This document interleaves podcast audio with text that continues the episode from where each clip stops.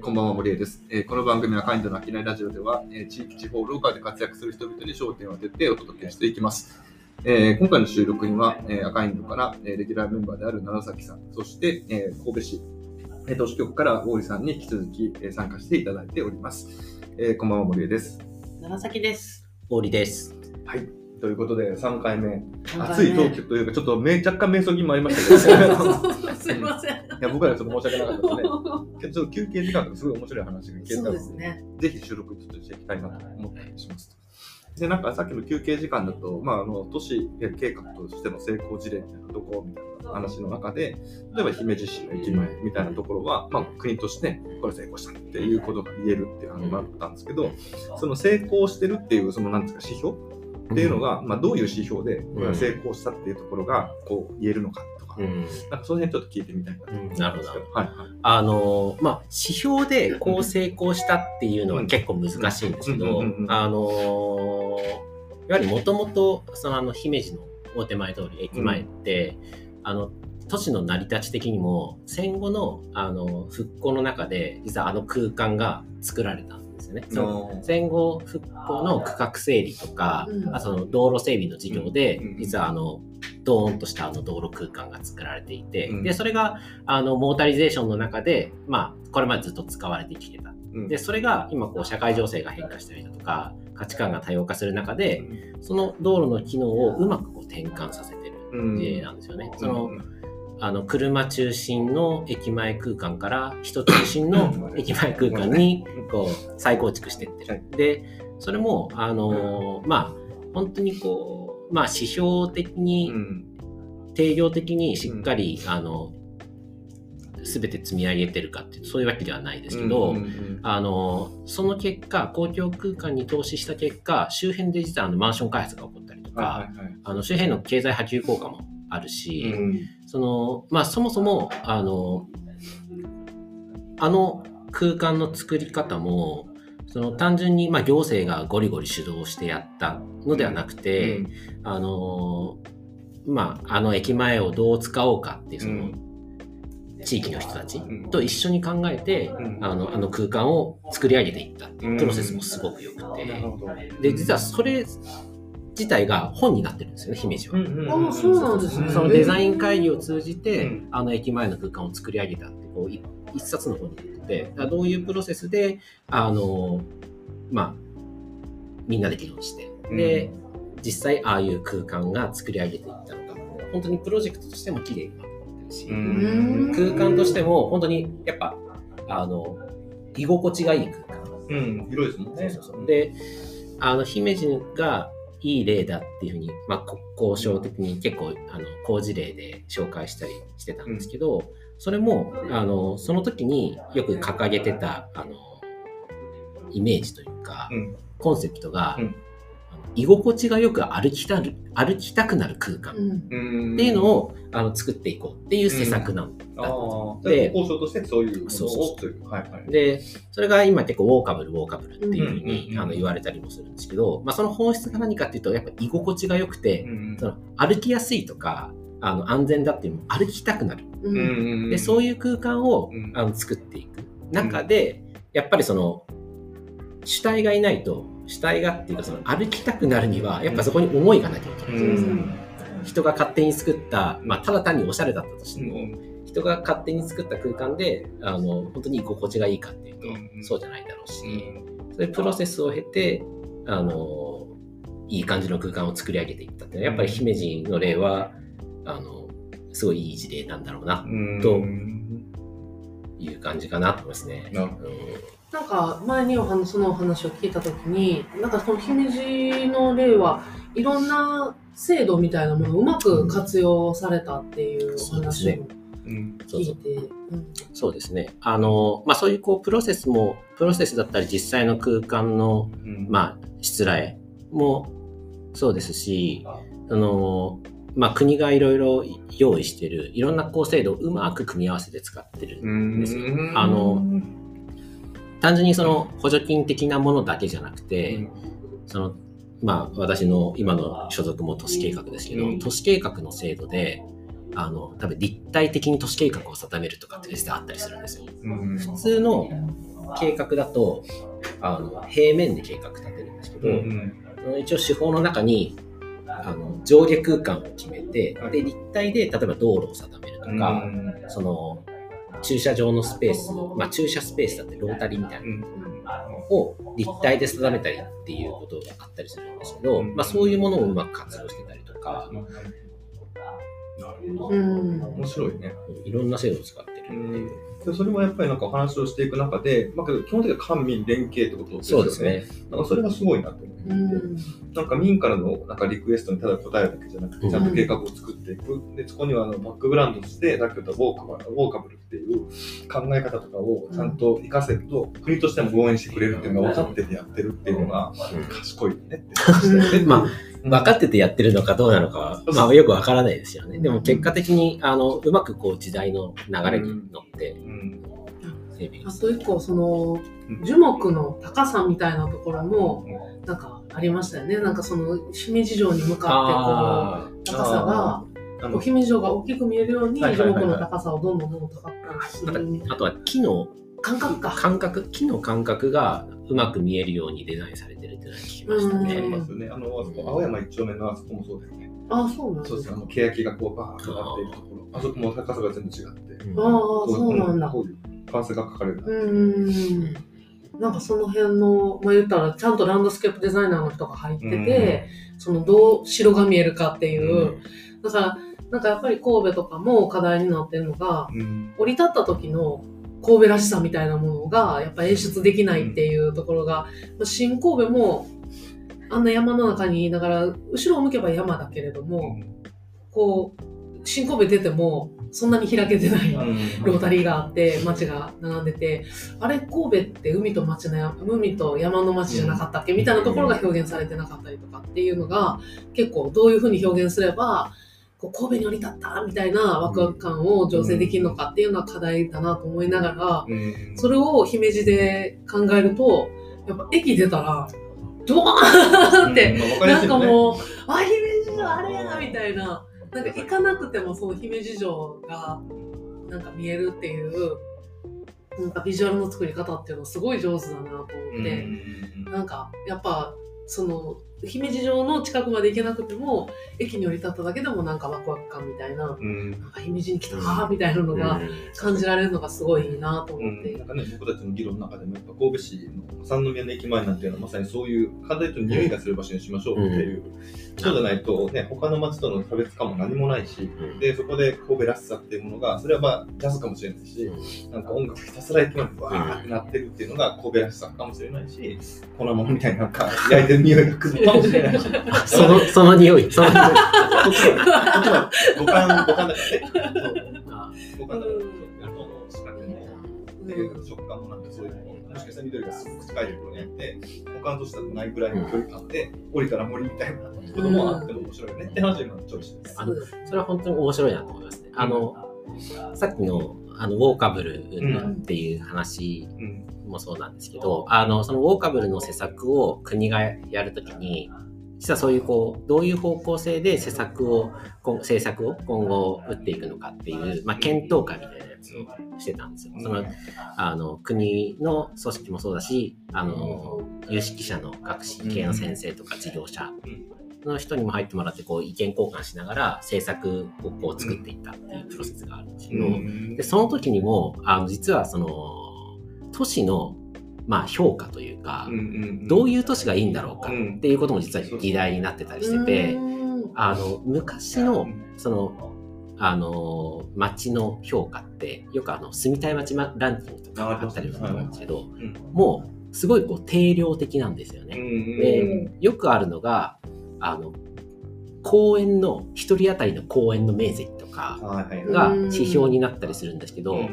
今ってそんなので測れるもんじゃない。よね。うん、でその時にあの参考であのこういう指標もあるよっていうのがあの話に合わせたのが、うん、あ確かライフル。さんが出してた、センシュアスシティ。はいはい、まさにそれあ。その話なんですよ。まさか決するとは知らなかったね。そう、まさにその話をでああそうなんですか、うん、であのその時の国の議論でもああいうそのセンシュアスシティ的な、うん、あの評価あの今までその定量的にしか測ってこなかったものだけじゃなくてもっとその感覚的なものとかそういったものをあの、うん。しっかり評価して、そうですね。みんなが、まあ、それこそ居心地がよ良くなる空間うん。をどうやって作っていくのか、うん。それが大事だよねっていう話をしてたんですよ。うー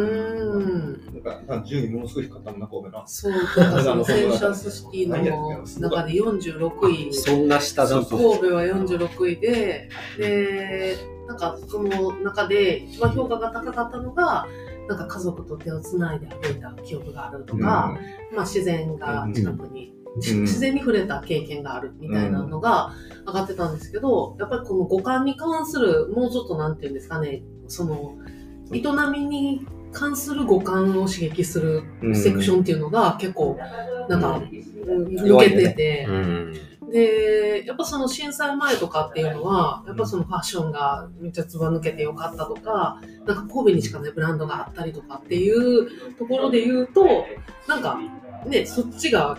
結構強化されてた街だったのに、もうその震災後の30年で結構そういうところが弱くなっちゃって、うん。他の街がすごいの伸びてきたっていうのもあると思うんですけど、なんかその辺がやっぱりこれからも指標になっていくんじゃないかなって思った時に、なんかその開発のあり方ってみたいな、うん。ただ新しくすればいいっていうものじゃない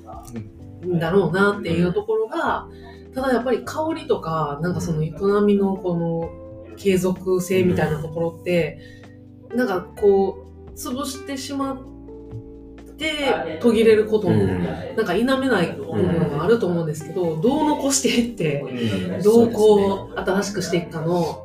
なんかやっぱりずっと一緒は無理だと思うし、老朽化もあるしっていうところで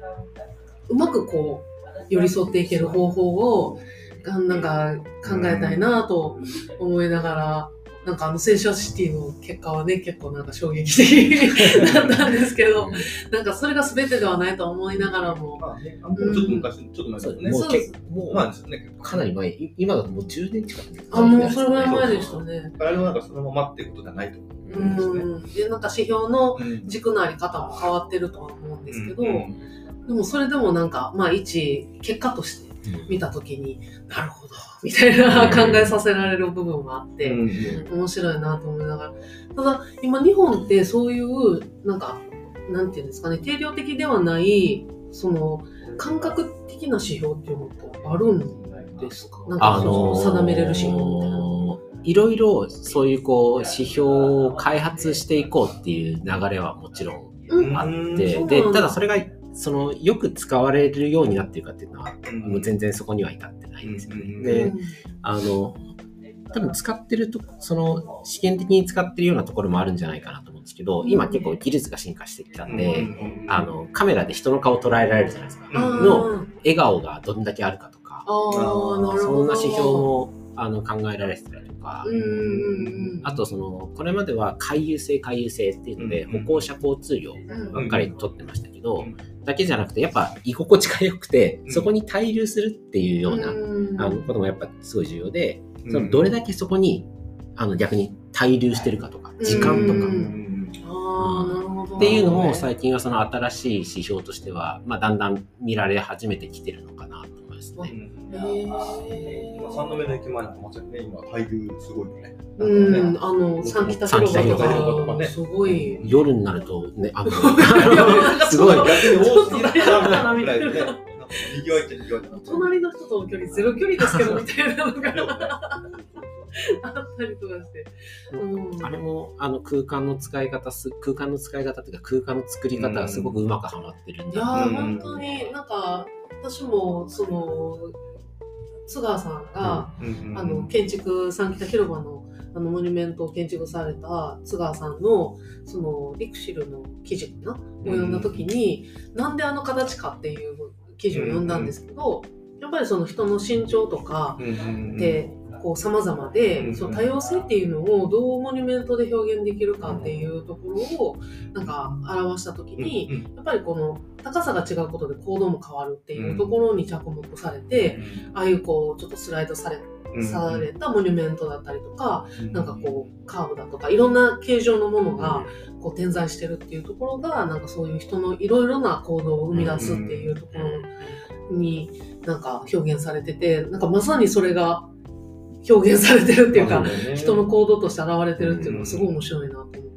さっきのなんか海流から対流へみたいな話ってのは結構面白いなうん。やっぱなんか僕らもその今回ね都市の話考えてる時にやっぱりフラワーロードとか市役所が建て直すとかアリーナができるとか考えるとやっぱこう港の方に人がうん足を運んでほしいな的なところがあるじゃないですか、うん港町を感じるみたいなことうん。でなんかその中でなんかふとなんかぼやっと思ってたのは多分あの交通で、まあ、すごくこう便利なバスないしなんか路上とか路上電車みたいなの使ってもちろんあると思うんですけどなんか思ってたのは東遊園地とかそれこそキートとかどこみたいな話でその滞留できるスポットみたいなのがうまく点在してて、うん。でかつこれが24時間やってるとか、うん。っていうのはなんかいいんだろうなっていうのはちょっと思ってます。けどね。うん。さあそしたらこう人が集まって、まあ、どういうふうなことになるかはちょっと置いといて、24時間オープン。の危険な危険性はありますが、うんかそうですよね、海流と対流みたいなことをうまく積み合わせていくみたいなことが、多分未来の街の形なんだよね。うんうん、やっぱそそかつそのしつらいがやっぱすごく良くてそうそうやっぱあの痛いと思えているっていうのが重要だったんですよね。そうですねうん。暑いからひさしの下に行ってってこと なんかおしゃれだなと、ここに立ってる俺好きみたいなところが出せるようなデザインだったりとかってことですね。居心地そうなってるんでね。さっきの駅前の匂いみたいな話もそうなのかなと思ってやっぱあそこに行ったら何かやってるとかそうそうそうあそこに行ったら楽しいんじゃないかとか、うんあの居心地がいいんじゃないかみたいなことを遠くで感じる。そうね、行きたい時は行けばいいけど。うんそう